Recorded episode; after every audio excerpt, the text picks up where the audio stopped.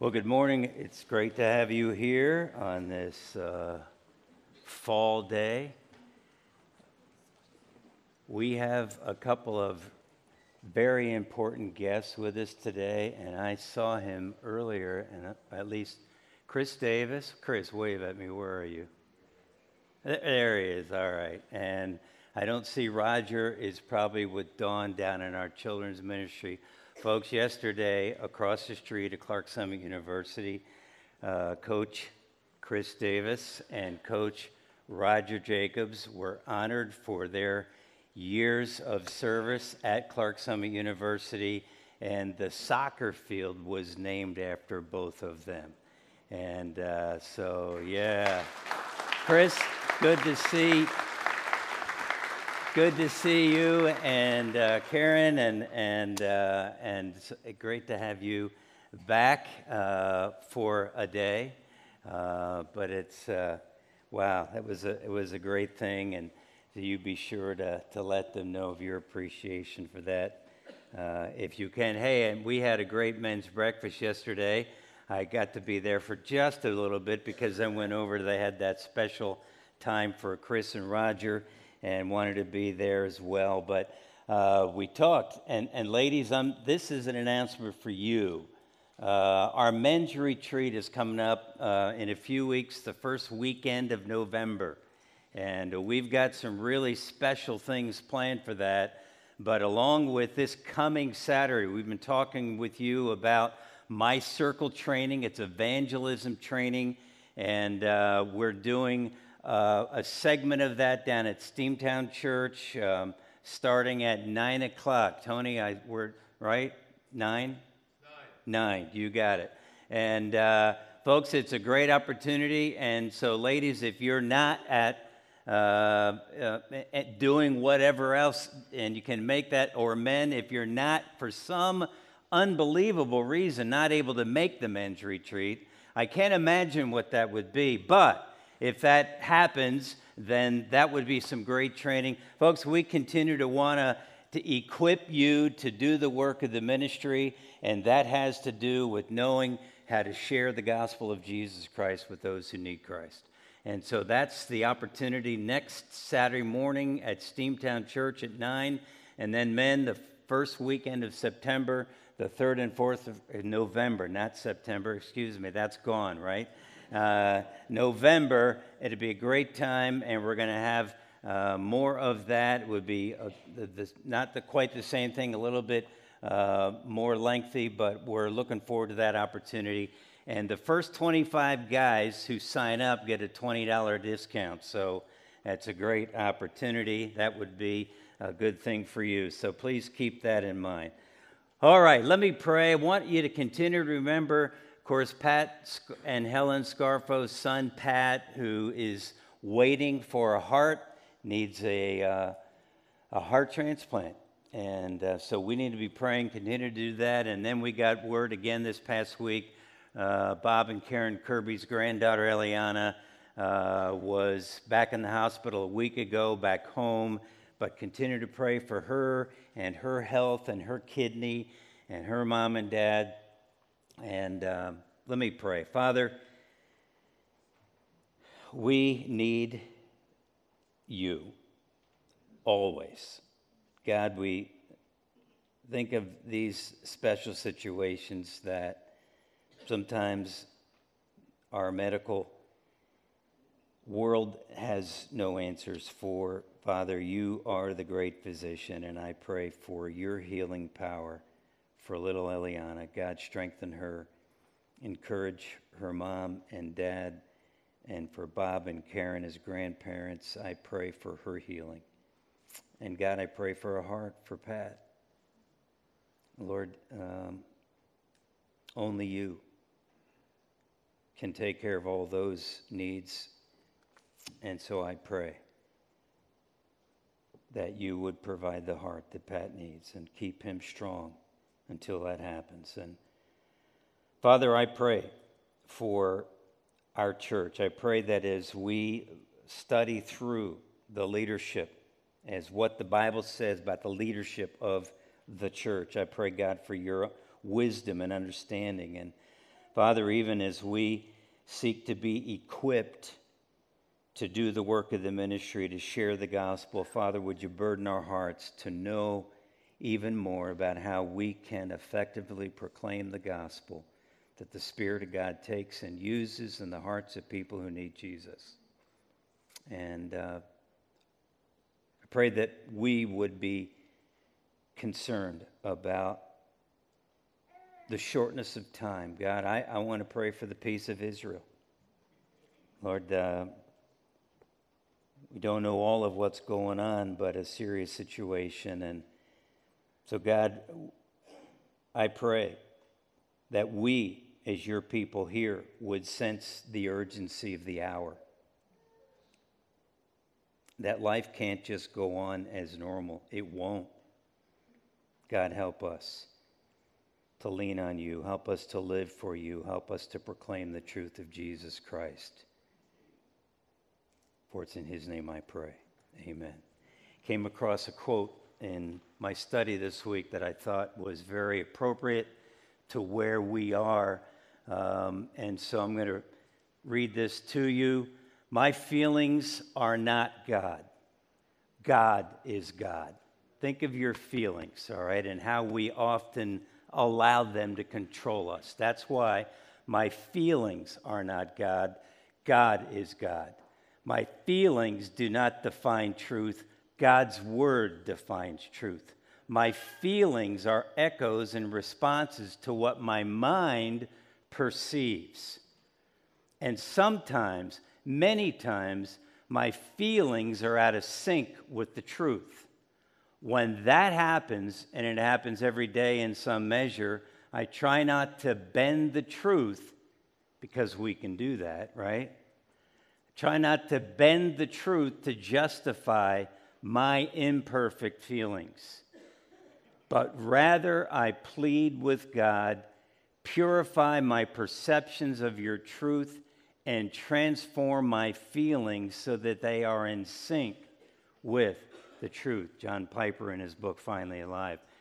Folks, that that's a critical need in our lives is to make sure we base what we believe not on our feelings but on the truth. You know, we have often we often have beliefs and convictions about specific issues. You pick the issue. And uh, we, we are convinced that we are right, that our beliefs are true and accurate, that we, what we believe is, uh, is based on what the Bible teaches. And yet, sometimes our beliefs are actually based on our own personal preferences or opinions, long standing traditions or feelings or simply, well, that's just the way I've always believed. And I, I need you to think with me this morning. Don't just kind of sit and let your mind go. No, stay focused. And someone may come along and suggest a different way, a different perspective, a different position on a specific issue. And uh, when we hear that, we sometimes simply dismiss it as, well, that's not what I believe, or they're wrong, I'm right, and that's the end of it.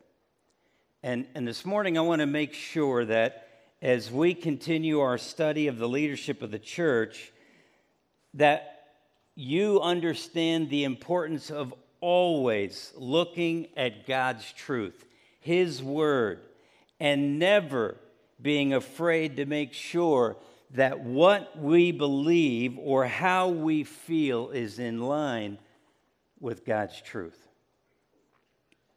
Because I'm sure if we think about it enough, we can all come up with an instance in time when we have based what we believe on what we thought was true, not willing necessarily to review and see is that really what the Word of God says?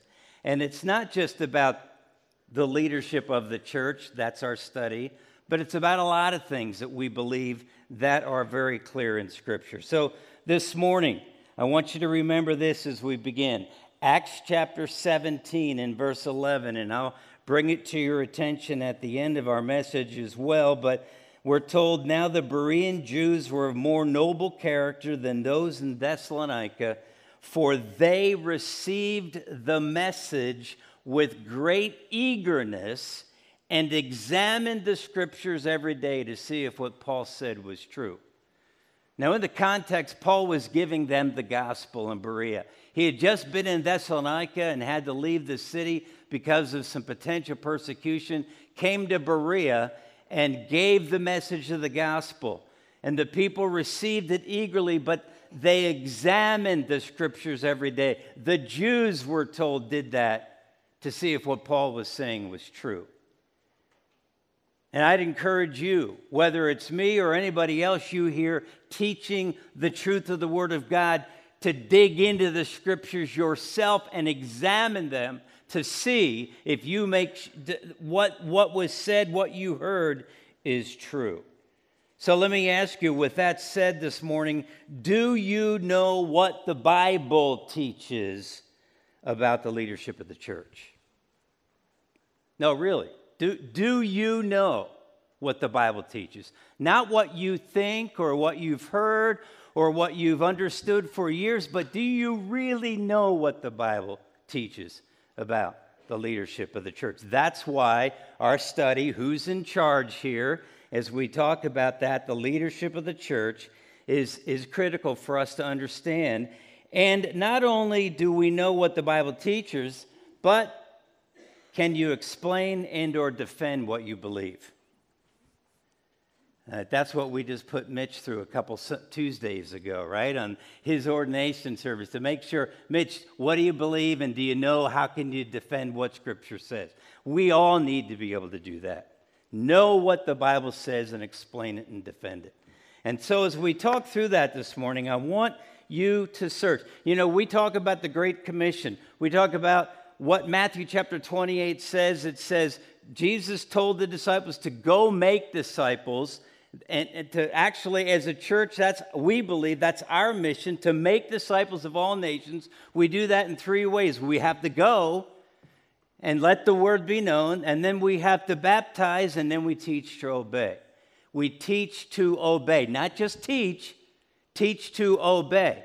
That means that as we teach in a way that people understand so that they understand the need to obey Scripture, but then that puts a responsibility on us as well to obey what we're taught. So we need to know Scripture this morning, and I want you, as a result of what we do this morning, we're going to give you a, a lot of content. And I want you to search the Bible to see if what I share with you today is true. Not, not that you shouldn't think that it's not. he said, what, are you going to say? you say, You're setting yourself up so that, no, I, I just want to make sure that you understand what I'm saying is I work hard to make sure it's what I believe the Bible says, but you need to make sure you understand what Scripture says. So, open your Bibles with me this morning to Ephesians chapter 4 and verse 11. If you don't have a hard copy of the scriptures or you don't have your phone or tablet, if you want a Bible to hold underneath the chair in front of you, there should be one, page 815 in that Bible. And uh, we're going to look at Ephesians chapter 4 and verse 11. So, as we talk about the leadership of the church, two, two things this morning. Number one, who are they? And number two, what do they do? Number one, who are the leaders that we read about in Scripture? Well, there's three major titles that we use and refer to. I, if you've been here any length of time, this may be a little bit of review for you, but I think we need to continue to understand what Scripture says. Folks, the days are getting more and more confusing. Confusing. There's all kinds of people coming up with new ideas about what they think. Well, this isn't culturally the same anymore. So we need to think about how that may be different for us. And we've got to be very careful when we look at God's truth, the Word of God, and make sure we understand what it says. Folks, I can't emphasize enough the importance of you knowing the Word of God. We say that all the time.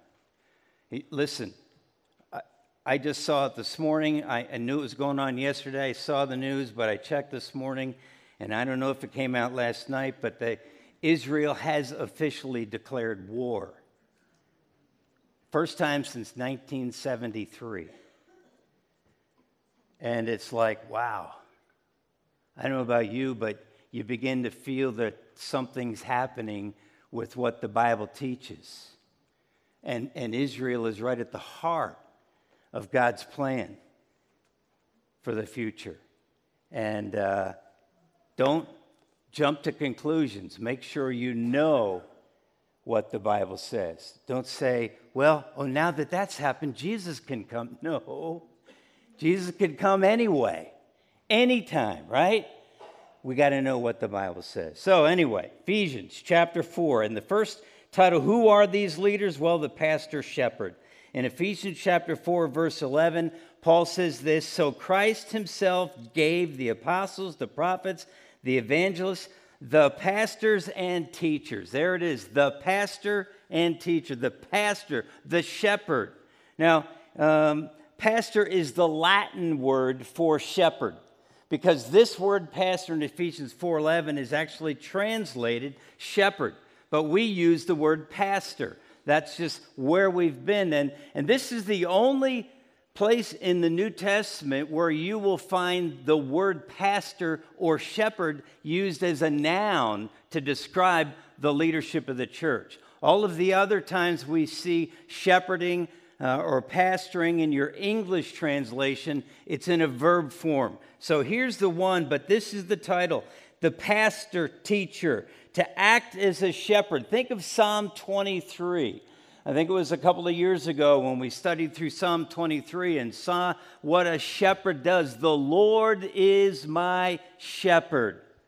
And God calls the leaders of the church eh, the local church, he calls them pastors or shepherds in Scripture. And there's a number of places where that's used. In Acts chapter 20 and verse 28, Paul is talking to the Ephesian elders, and I'll get to that term in just a bit. But uh, as he's talking to those elders in Acts chapter 20 and verse 28, he says, Keep watch over yourselves and all the flock. That's a shepherd reference, right? The flock, shepherds take care of the sheep, over which the Holy Spirit has made you overseers. Here's the word be shepherds of the church of God, which he bought with his own blood. That's the word we translate pastor.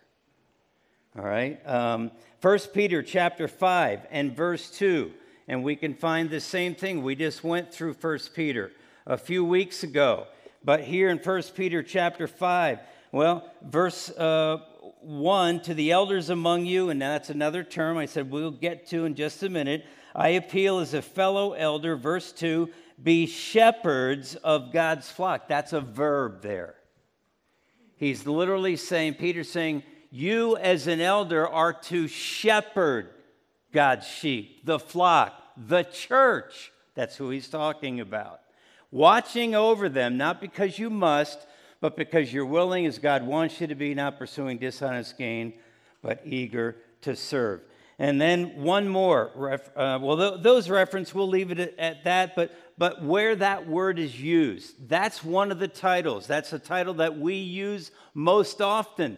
The, thing, the interesting fact about that is that that is the word that is used the least amount of times in the New Testament to describe the leaders of the church pastor.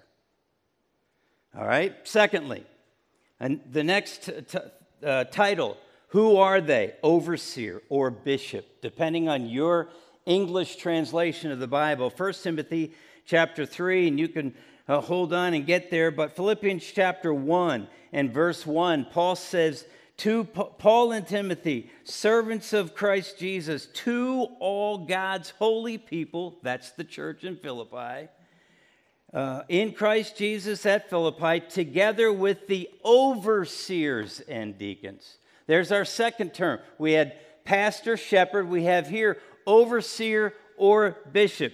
Uh, Acts chapter 20 and verse 28, I just read for you when it mentioned the word be shepherds. But here at the beginning of that verse, keep watch over yourselves. Paul's talking to the elders of plural of the church, singular, in Ephesus. And he says to those elders, Keep watch over yourselves and all the flock of which the Holy Spirit has made you overseers. And then 1 Timothy chapter 3, verses 1 and 2. And this is uh, the passage of Scripture that has one of the two primary passages in the, in the Bible that has the requirements, the qualifications for the pastor shepherd, for the overseer or bishop. And again, as I said, depending upon your English translation of the Bible, it, it, it, will read differently. But here's what we read in 1 Timothy chapter 2 or 3, verses 1 and 2 in the, in the New International Version. Here is a trustworthy saying whoever aspires to be an overseer desires a noble task. You may be used to hearing that translated. Whoever decides uh, desires the office of a bishop desires a good thing. Bishop and overseer, same word, and just translated differently. And so then you, there you have verse 2. Now, the overseer or the bishop is to be above reproach, faithful to his wife. And you can go on down to verse through verse 7 and see the requirements, the qualifications for any man who's planning to be or desires to be a, an overseer, a bishop, or again, as we said, the word pastor. And the idea of overseer means to watch over, stresses the ideas of official oversight, protection, supervision, management, to look over. The word scope, episkopos, is in there, uh, the Greek word, but the idea of microscope right? And, and or telescope. And it's the idea of looking over. That's the word overseer. And then the third word is elder. In Acts chapter 20 and verse 17, we've been in that text. Uh, but there in verse 17, when Paul is getting the elders, he says, verse uh, 17, from Miletus, Paul sent to Ephesus for the elders of the church right? There's that word. And then that's when he goes on, and we're going to look at the text a little bit later as we move on through Acts chapter 20, that he calls these same elders, he calls them bishops, and he says, and they're doing the work of a shepherd or a pastor. We see the word elder also in 1 Peter chapter 5 and verse 1. And there in 1 Peter chapter 5 and verse 1, this is what we read To the elders among you. I appeal as a fellow elder and a witness of Christ's sufferings, who also will share in the glory to be revealed.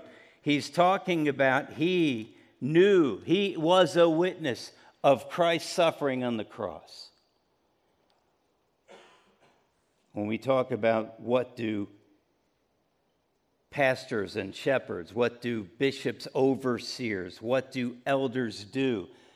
They proclaim the truth of the gospel that Jesus died in your place, in my place, for my sins, for your sins. That's the gospel. And, and it's important that we understand the responsibility to proclaim the truth fact that Christ died on the cross for our sins. He was buried and he rose again, proving he was the Son of God and the one who would forgive our sin. Here, elders again, Titus chapter 1, verses 5 and 6. Titus chapter 1, verses 5 and 6. And this is what we read. Paul says to Titus, he says, The reason I left you in Crete was that you might put in order what was left unfinished and appoint elders in every town as I directed you. An elder must be blameless, faithful to his wife, and on we go. Down in verse 7, we already looked at since an overseer manages, again, using the term elder for calling them also an overseer because these words, as we talked about when we went through 1 Peter 5, are synonymous. They're referring to the same individual. Um, Vine's complete expository dictionary of New Testament words says this. That's a big title for this quote. But for the church today, it most commonly refers to the word elders, those appointed to have the spiritual care of and to exercise oversight over the churches, emphasizing their maturity of spiritual experience. That's the word elder. And uh, I have on the screen for you, and if you're taking notes, th- these are other uses of the term elder in Scripture. You can dig through your own uh, and do your own study, but Acts chapter 11, verse 30, chapter 14, verse 23, most of chapter 15, Acts chapter 15, verses 2 to 23, Acts chapter 16, verse 4, Acts chapter 21, verse 18 talks about what an elder does or uses that terminology. Titus 1 5, James 5 14 also. And they are some of the other, we didn't want, want to take the time to go this morning through each and every one of those. But as we talk about pastor, shepherd, overseer, bishop, and here elder. They are the terms that are used. Elder is the word that is used most often in the New Testament for the position we call pastor. You say, well, why don't we use that word? Well, we'll, we'll talk about that as we continue on through our study. And uh, so there you have it. Those are other scriptures. Now, there's a fourth word that typically we don't talk about, but it's used, and, and we've referred to it, and that is the word leader. Because in Hebrews chapter 13, verse 7, verse 17, and verse 24, uh, the writer to the book of Hebrews talks about your leaders. He's talking about your spiritual leaders. Now, I'm not going to dig into that this morning, but if you will check out uh, Hebrews chapter 13, verse 7, verse 17, and verse 24. If you also want to look and see where it's talking about, it's not the same word for leader, but it's talking about those who are in a leadership over you or authority, those who watch over you. First uh, Thessalonians chapter 5 and verse 12, and you get the same idea. First Thessalonians, I don't have that on the screen, chapter 5 and verse 12, and you'll see that Paul is referring to those who are over you in the faith. And again, we believe that that has to do with the, the position of leadership in the church that we've been calling pastor, shepherd, overseer, bishop, or elder. So as you look at those, that will help you. Now, that's who they are. Now, what do they do? So, in other words, you, as you think through, okay, what does the pastor shepherd? What does that overseer bishop? What does the elder do in the church? Well, two things. Uh, they live a life of, and I have four thoughts here, and, and we're going to look at Acts chapter 20. So if you were there or have your finger or need to go back, go back to Acts chapter 20, because that's where we're going to spend the rest of our time this morning as we look at what the pastor does, what the Bible says. The pastor, the shepherd, the overseer, the elder, what it is that they do in leading the church, leading, shepherding the flock, which is the church. So they live a life of integrity. Look at verse 18. Now, here's, here's the deal if you'll see in your Bibles, and if you have any subheadings or anything like that, you see up just before verse 13 of Acts chapter 20, Paul's, he says, Paul's farewell to the Ephesian elders. And, and so Paul couldn't go inland to Ephesus, so he sent for the pastors, the elders of the church in Ephesus to come meet him because he wanted to talk. You see, Paul planted that church. And now he's talking to them. He's burdened for them. He's on his way to Jerusalem. He's not going to see them again. And, and when we th- read through the text, you'll understand. And so here we see verse 17 of Acts 20. From Miletus, Paul sent to Ephesus for the elders of the church. Verse 18 When they arrived, he said to them, You know how I lived the whole time I was with you, from the first day I came into the province of Asia. You know how I lived. That's one of the qualities that we're talking about accountability, or excuse me, integrity.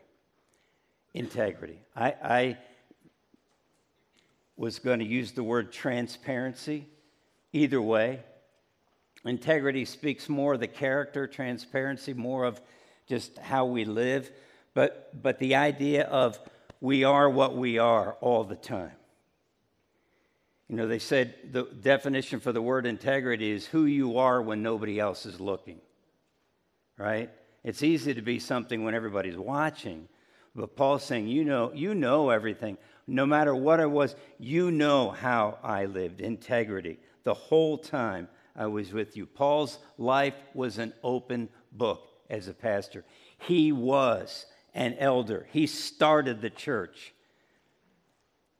in Ephesus. Now, he was never called an elder there, he was an apostle, right? But, but he functioned when he started the church at Ephesus as a pastor, as an elder. And so he's writing to the elders that are there now, the church that he started. So, integrity, humility. Look at it, verse 19. Humility.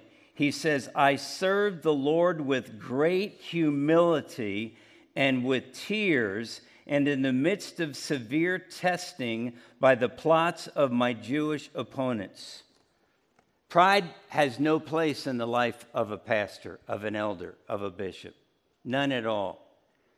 And, and, and sometimes that's a very difficult thing. Pride is always a battle for all of us, no matter where we are, what we do. But, but for, for the leader of the church, pride can be a very big battle. Paul talks about, and he's declaring here, I serve the Lord with great humility and with tears. And then, thirdly, you go down to verse 20, and I see commitment. Commitment. You know that I have not hesitated to preach anything that would be helpful to you. I haven't, I didn't withhold. I was committed to the truth. I was committed to you knowing the gospel of Jesus Christ. And he talks about that a little bit later on. But he said, I wanted you to know everything. I didn't hold back anything of the truth. I gave you the whole truth of God, the whole will of God I made known to you. I wasn't afraid. Sometimes it's easy to withhold truth because uh, that's not going to go over too well. That's really going to rock the boat.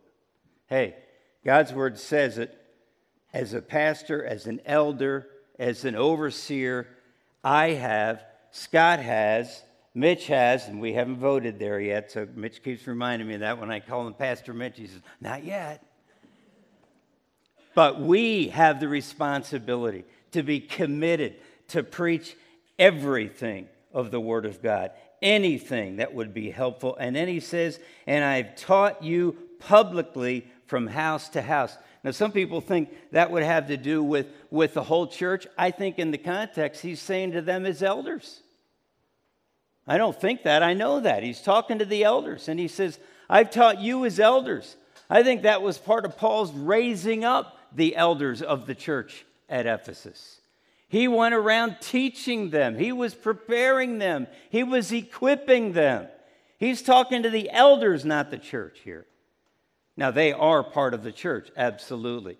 But as he does that, he's, he's talking about how committed he is. He went to, from house to house to teach them so that they would be able to serve God in the church at Ephesus. And then the last one urgency. And I toyed with the idea of priority.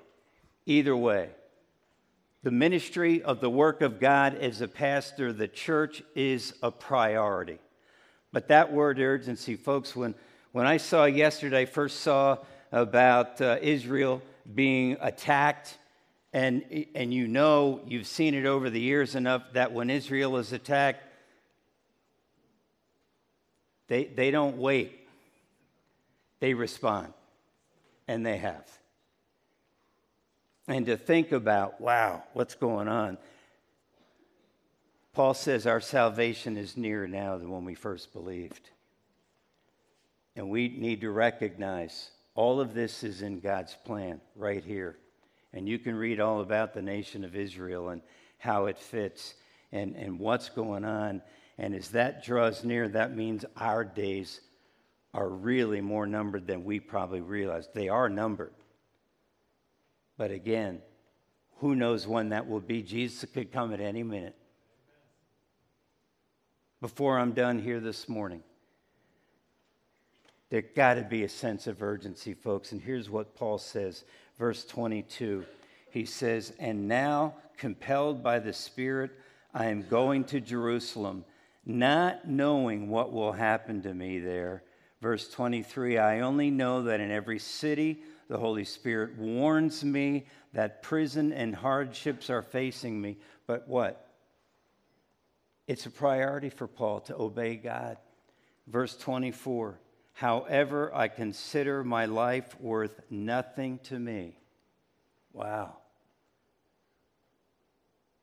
My only aim, my only aim, is to finish the race and complete the task the Lord Jesus has given me the task of testifying to the good news of God's grace. There it is the grace of God. It's by grace that we are saved through faith. It's nothing that we can do, not of ourselves. It's the gift of God. So that we can't boast about it. Our salvation. Paul says, I feel that sense of urgency. I've got to do that. That's the only thing that I'm concerned about. My only aim. My life is if, if I'm going to lose my life, things, I'm told in verse 23, bad things are going to happen. Every time I turn around, he said, the Spirit's reminding me it's going to be rough. Paul's like, you know what? It's not my life. My life is worth nothing. He says, my only aim is to finish the race and complete the task the Lord has given to me. That's what your pastors, any pastor, needs to be doing. Taxed with the urgency, the priority of the work of God. They live a life of integrity, of humility, of commitment, of urgency. And then they minister with, this is part of what they do, they minister with accountability responsibility, leadership, provision, care, and they minister with a heart for protection. Now, let me walk through that again in Acts chapter 20, because as we jump down to verse 28, when you study through this text, as you search the scriptures this week to see if what I'm telling you is true, you dig through here this chapter and, and the other scriptures that I've shared with you. But verse 28, Paul says, Keep watch over yourselves and all the flock which the Holy Spirit has made you overseers. The accountability, he says, keep watch over yourselves. He starts with them. He's talking to the elders, the pastors of the church in Ephesus. And he's saying, You need to watch your own life first. You need to make sure that you are what you need to be before God you need to make sure that you're not leading in hypocrisy, that you're not teaching one thing and living another, that you're not just teaching, but you're obeying the commands. Matthew 28. Keep watch over yourselves. I think there's also in this text, when that's happened, when Paul is telling the pastors to look at their own life, I think as he's saying that to all of them, I think they understand there's an accountability there amongst themselves as elders, as pastors. They hold each other accountable as well. So, accountability. Paul, or the writer of the book of Hebrews in chapter 13, we talked about Hebrews chapter 13, but when you go down to verse 17, it talks about they keep watch over your soul as they who must give an account. I will one day stand before the Lord at the judgment seat of Christ, not for my sin, but for an account of how I have shepherded this flock. Accountability. Secondly, res- responsibility. Paul says there in verse 20, start keep watch over yourselves and all the flock, the whole church of which the Holy Spirit has made you overseers. Responsibility keep watch over the sheep, over all the flock that you've been tasked with overseeing. You, as an elder, you, as a pastor, Paul's saying, must be responsible for that flock. You must oversee what's going on. You must guide them, direct them, help them to understand what it is that God wants them to do and how they need to live. Responsibility. And then continued on in verse 28, he says, Be shepherds of the church of God, which he bought with his own blood. We've been talking about the gospel this morning. Jesus paid your debt and my debt, our sin debt, with his blood when he went to the cross. It's the only way our sin can be forgiven. The only way. And he says, Be shepherds of the church of God. Now, being a shepherd means you provide leadership and direction. Sheep follow the shepherd. You're, you're going to take them to, to where they need to go. That's what a shepherd does. If you think when we went through the 23rd Psalm, what is it that the shepherd does for those sheep? He directs them, he takes them to the still waters so they can lie down and rest or drink. He leads them.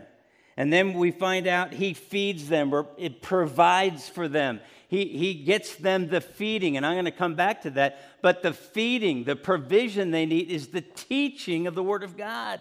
That's a shepherd's responsibility to teach the flock the truth of this Bible. And, and he says he provides that feeding and then the care. That's what a shepherd does, uh, does as well. We read in Scripture about the shepherd who leaves the 99 to go find the one, right? Why? Because he loves that one too, as much as he does the 99. So much so that he's not going to let one perish. That's the caring of a shepherd. Be shepherds of the church of God. That's what shepherds do. But then we get to verse 29, and here's, here's the protection part of it, which has to do with teaching of the truth of God's word. Verse 29 I know that after I leave, Paul's talking to the pastors, the elders of the church in Ephesus, and he's saying, I won't be there anymore. So after I'm gone, you guys are there. Here's what's going to happen. I know that after I leave, savage wolves will come in among you and will not spare the flock. The attack on the church. And he says, even from your own number, even from within your own number, he says, uh, um, men will arise and distort the truth in order to draw away disciples after them. And when men come in and distort the truth and seek to pull people away, we often say when we talk about being a disciple, right? We're all disciples of something. It may not always be Jesus. We may fo- we're all we all follow something. He says there will be men that will try to distort the truth and get you to follow them and their teaching, which is away from the truth of the gospel. Paul said to the churches in Galatia, he said, You know, there's another gospel that is being taught in prayer. I can't believe you've so soon after your salvation fallen away from that. And no, we need to hold on to the truth of the gospel, the protection that comes from the teaching of the Word of God. And then he goes on in verse 30, he says, even, or verse 31, so be on your guard remember that for three years I never stopped warning each of you night and day with tears. And how's, how's he protecting them? How's he warning them? How's he preparing them to, to not follow the distorted truth of false leaders, to get them to follow others? He says he's teaching them the truth, and that's what needs to happen. Folks, that's one of the things that happens here on a Sunday morning in this room, in this auditorium. But that's why we have a Heritage Institute in the second hour, so that you can learn, so that you can grow, so that you can understand what is true and what is not, so that you can understand when there are distorted things out there, false teachers trying to change, distort the truth. You know how to stand for the truth. That's why I'm not afraid to tell you this morning dig into the scriptures, search the scriptures yourself to see if what I'm saying is true. Actually, not what I'm saying, but to see if what God is saying is true. So, pastors, elders, shepherds, overseers, bishops, leaders, spiritual leaders, they live a life of integrity or transparency. They live a life of humility, of commitment, of urgency, or with a priority. And they minister with accountability, with responsibility, with leadership, with provision, with care, and with protection. And that's the teaching of the truth of the Word of God, the Bible. So, what now? What do we do now with all of this? You say, wow, that's a, that, that, that's a lot of information. That's why you need to dig into the scriptures. I started out by saying, Acts chapter 17 and verse 11, receive the message, God's word with eagerness. That's what the Bereans did. And they examined it to see if what Paul had been teaching was true. So, what do you need to do? We need to receive the message, God's word, with eagerness. Do you have a hunger and a desire to know the truth? Now, yes, in the context in Berea, Paul's talking about the gospel because he was starting a church. He was teaching the believers. He was, or, or, well, he was teaching the Jews who he wanted to have become believers. So he said, receive the message, God's word, with eagerness. And then he says, examine it, dig into it, study it on your own. See, and that's where we get in trouble because often we just we hear something and we think we have it we think we get it but we haven't taken the time to make it ours to dig into it and and learn examine it to see if we really understand it and know hey did, did i really hear him say that? Is that what the truth is? Examine it. And that's again look at it. Acts chapter 17, verse 11. Now the Berean Jews were of more noble character than those in Thessalonica, for they received the message with great eagerness and examined the scriptures every day to see if what Paul said was true. Verse 12 As a result, many of them believed, as did also a number of prominent Greek women and many Greek men. You examine the scriptures, it will bring a response. You'll know. So receive the message with eagerness, examine it, and believe it because this is God's truth. Examine this and determine what it says and then believe it. Let me pray. Father, thank you that you've not left us without truth to follow. You've set up the church to function in this world on in this day right now for the glory of God, to make disciples of all nations. God, help us to know what your word says and to follow it, to examine it, to search all of it's there so that we know what you've said and what you've taught. Father, there's any here today that do not know Jesus, I pray that you would open their hearts, cause them to realize that their sin can be forgiven, but only by Jesus Christ and his blood that he shed for us on the cross. Oh God, stir hearts of those who don't know you, and for those of us who do, God, fire us up to know your word.